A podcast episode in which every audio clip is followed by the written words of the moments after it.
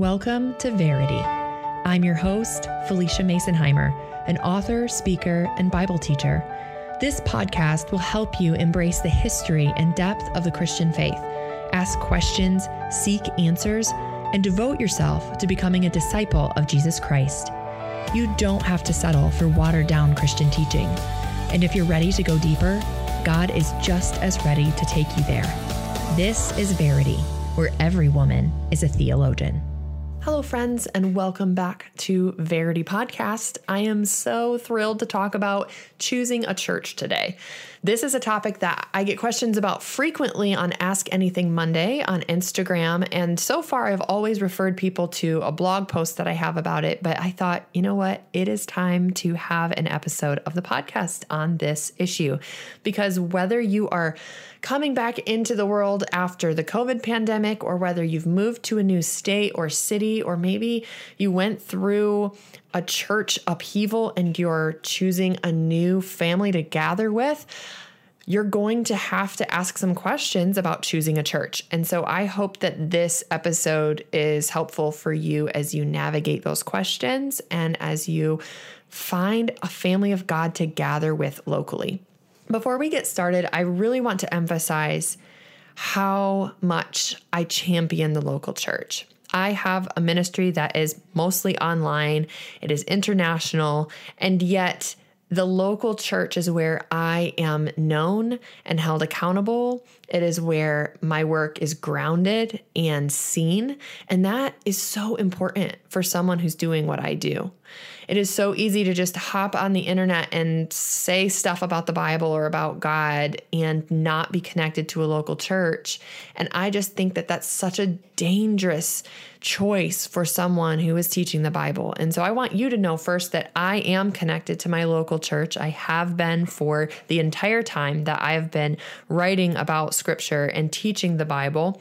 And the church that I'm in now, I am on the teaching team and I know the pastors and the elders, and they are wonderful people who have been so helpful and inspiring to me in my own ministry and have just taught me so much about what it means to be a healthy leader and what it means to keep the gospel front and center. So, I want to first begin with that. But secondly, I want to talk to those of you who maybe um, have been hurt by the church because when we talk about choosing a church, inevitably some of you have been hurt by people who claim to be Christians or who are Christians and who are not walking in the Spirit, and they have injured you. And so, first of all, I just want to say I'm so sorry that happened.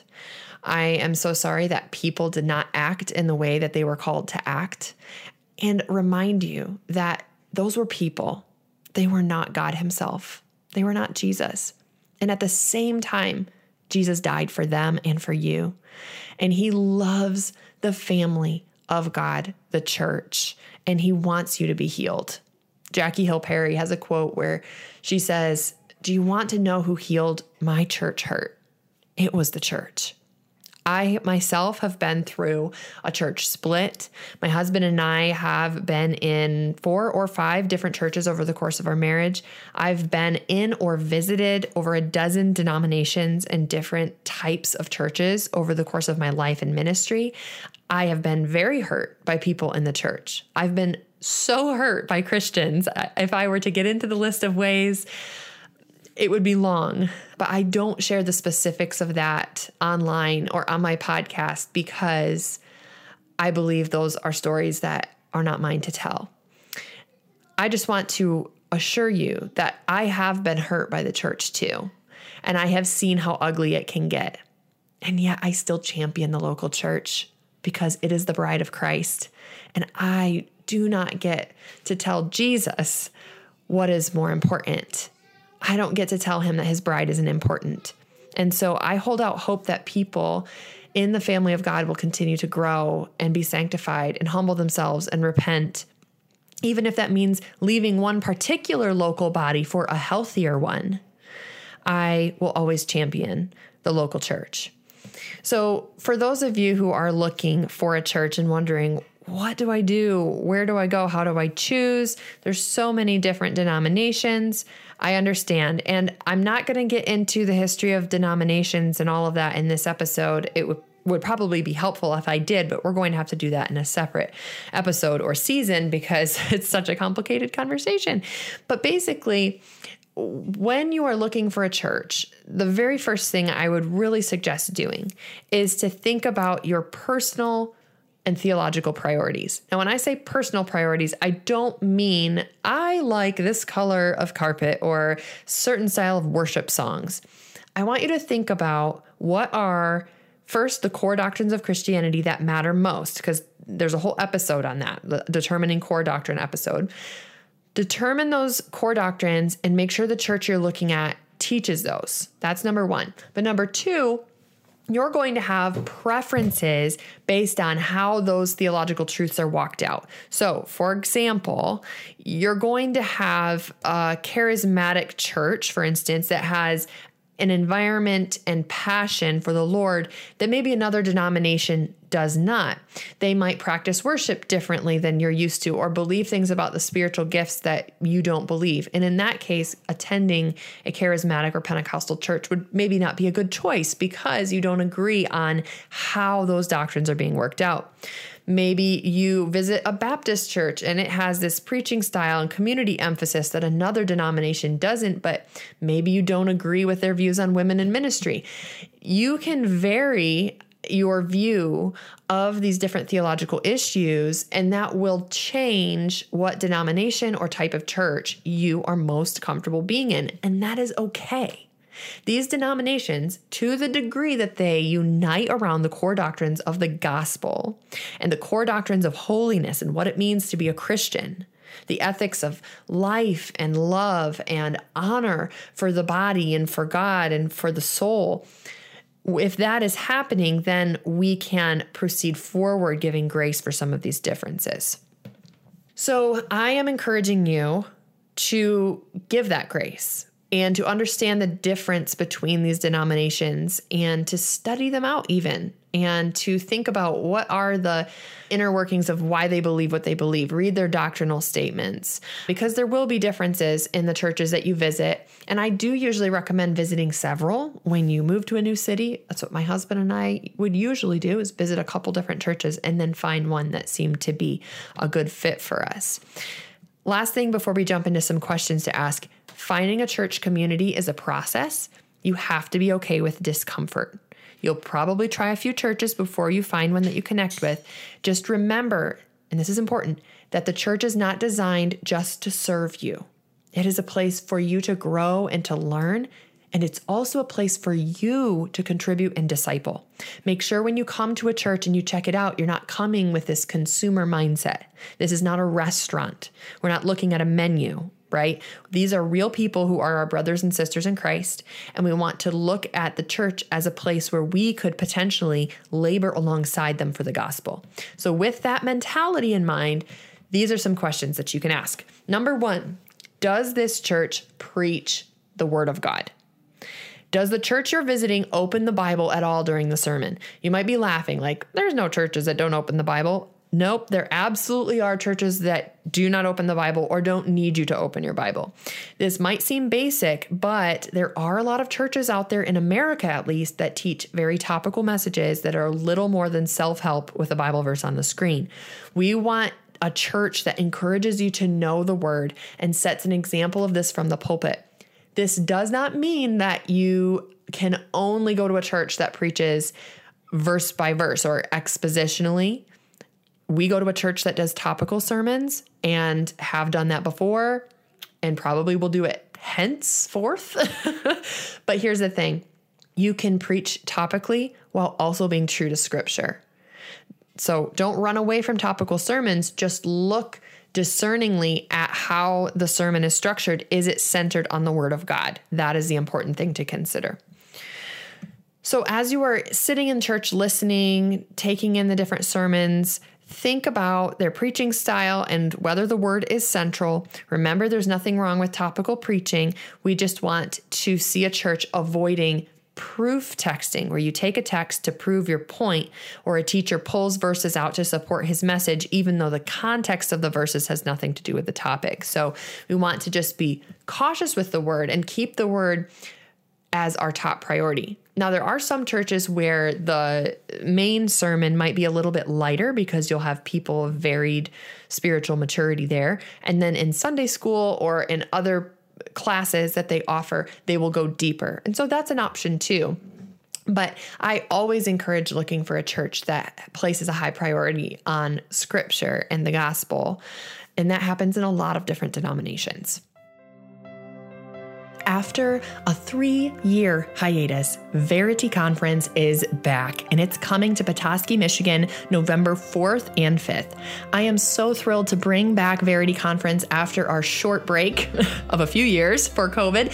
And this time we are much bigger with two amazing speakers joining me to talk about apologetics, and evangelism. How do we share our faith effectively in today's culture in a way that is both gracious and truthful? You'll hear from me, Jeremy Jenkins of All Things All People, and Pricelis Dominguez, who is going to share with us how to love other people while also speaking the truth. Jeremy specializes in world religions and cults, and he will be talking about evangelism in that context. I am so excited for this event. I hope you can join us. You can grab the remaining early bird tickets on my website, FeliciaMasonheimer.com, if you click the conference tab. Number two, will I be supported in my faith in this body? So, the body of Christ is a community meant to help you grow in your faith so you can then disciple others. You want a church which will help you in this growth. Small groups, Sunday classes, midweek Bible studies, it can be different church to church, but what matters is that your faith will be supported by the people around you. So, when you are looking for a church, you're looking for people that you can invest in and who can invest in you, who can be accountable to you and you can be accountable to them, people you can ask advice of, parenting advice, personal advice. That's what the church is meant to be. I, as a blogger and online teacher, cannot and should not answer those personal questions that are innate to your life and your marriage and your work. I can maybe help a little, but it's your local church that should be able to come alongside you in those situations. So, when I personally have struggles, when I personally am feeling like, oh, I'm overwhelmed, or I don't know what to do in this parenting issue, or I don't know what to do in this friendship issue, I go to my local church. I have people who pray for me. I have mentors and wise women who give me counsel. I have a church family who supported us when we had our babies, who helped my husband find a job when he lost his job. The local church stepped in for us over and over and over again. And it wasn't just one church, it was in multiple states, it was in multiple different bodies of Christ. The people came through for us. And a part of that is investing in that community, which brings me to question number three Will I commit to my new community? Joining a church is again not just about finding a place that serves us, but about finding a place to serve. So when we visit churches, we can ask ourselves, Am I willing to commit to serve this body and these people? And that might take some time to figure out, going a few times, going for a month or more. So, are you ready to get involved in a small group or host one in your home? Are you ready to embrace people as they are, not judge them or look at them through Pharisaical eyes? What can happen when we've been exposed to legalism or criticism in unhealthy churches is that we come to every future church with that same criticism. We come to a church looking for the problems and finding the things we don't agree with and judging them wanting, and yet we don't offer anything of ourselves to change it. We don't commit to being the change in our churches. So, if we visit churches only thinking about what they're doing wrong or what other people will think of us, we're shortchanging ourselves. What if we did what we're supposed to do biblically and looked at churches through the lens of what can I bring here? How can I make this a better place? When you find a church body that preaches the word and is actively discipling its attendees, you must be ready to contribute. So look for ways that you can join in and link arms and serve with the gifts God gave you. And this could be anywhere. I have served on the refreshment team, you know, pouring coffee, cleaning the kitchen over the course of the years I've been involved in the church. Now I work in the baby nursery while also being on the teaching team. My husband, who does not love to stand in front of people, especially little kids, because he's uncomfortable teaching. kids can be a little judgy sometimes, you know. He volunteers with our kids' ministry at our church, which is a real challenge for him sometimes, but that's his way of giving of himself to the people who are educating our children in the children's ministry. So find a way that you can contribute. The fourth question is Am I being reactive in my church choice? I really want to emphasize this point because it happens more often than we know. Rather than choose a church objectively looking at scripture saying, here's what Acts says should be happening in a church, if we look at Acts 1 through 3, we see they were emphasizing the teaching of the apostles, scripture. They were emphasizing gathering together to, to celebrate the Lord's Supper or communion. You can listen to our episode about that. They were praying together and they were breaking bread, they were fellowshipping together. This is what the church was doing. So that's what we should be looking for. But instead, we look at where we've come from or negative experiences and we react against them. So, for instance, maybe you grew up in a hyper Pentecostal church and you don't want anything to do with the abuse of spiritual gifts. So, you won't even look at churches with more expressive worship. Or maybe you grew up in a strict independent Baptist church and struggle with a reaction, a bitterness towards maybe suits and ties. So you judge all dressy churches by appearance, even though that's what you hate. I'm encouraging you. I'm not saying ignore the hurt. I'm not saying that if you were abused, whether spiritually or otherwise, that you should just get over it. I'm absolutely not saying that, and I'm going to get that get to that in a moment. What I'm saying is let each church you visit speak for itself. Do not make that church answer for the sins of other church bodies. Don't assume just because you've seen something abused that the next church is inevitably going to abuse that thing too. There is hope for healthy churches. There is hope for good people. And if they are truly good people, let them be good people. Let them be loving people. And I know that that takes time and processing and healing. I'm always an encouragement to use counseling and to seek help in this area. And I'm not minimizing it at all. I just also want us to be sure that we do not attribute to innocent people sins that they have not committed. I personally have seen charismatic churches abuse spiritual gifts. I've seen them not do well in teaching theology. I have seen Baptist churches judged by appearance and use wealth as a way to flaunt their status. I have seen Methodist churches abandon the word. Does this mean that all charismatic Baptist and Methodist churches are doing the same thing? No. Let each church speak for itself. Make a wise decision led by God, not an emotional reaction based on past experiences. Experiences are real and they hurt us. God sees them, He has compassion on them. But make sure that you also let Him begin the healing process in you. Let Him heal you. That is why Jesus exists and what the church is for. The last question that I would ask is What is this church's policy for abuse and or accountability for its leadership. This has become very important as time has gone on in the American church at least where people can easily manipulate the system and secretly cover up the things that they are doing that are sinful and abusive.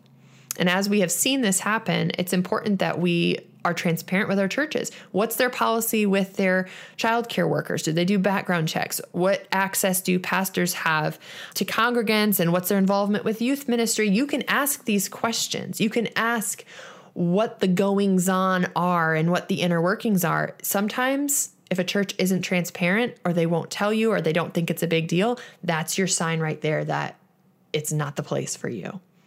Better to ask to find out, to learn, what their policies are and to be dissatisfied and go than to stay and be uncomfortable and something terrible happens. So, do not be afraid to ask about policies in the case of sexual abuse. What about spiritual abuse? What is it? What does it look like? Let's define that. Let's find out what the church would do or what accountability structure they have between the eldership and the pastors. What does that look like? And that gets a little bit into ecclesiology or church structure. But I'm just encouraging you to ask these questions, to find out about these things, because when they don't get discussed, when there is no policy or no exploration of these things, that's when we start to get into trouble. And I'm not an expert on church abuse, but there are some really great people who've written about it. Chuck DeGroat is one. I believe Leslie Vernick has written about this too. She comes more from a, a marriage angle of things. And then this one isn't specifically spiritual abuse. This is a book that I bought recently. It's called Is It Abuse? A Biblical Guide to Identifying Domestic Abuse and Helping Victims by Darby Strickland. And it looks really helpful for if you're in ministry, I think it'd be very helpful to read and have your staff read. The foreword is by Ed Welch, and I've really respected the work that he's done.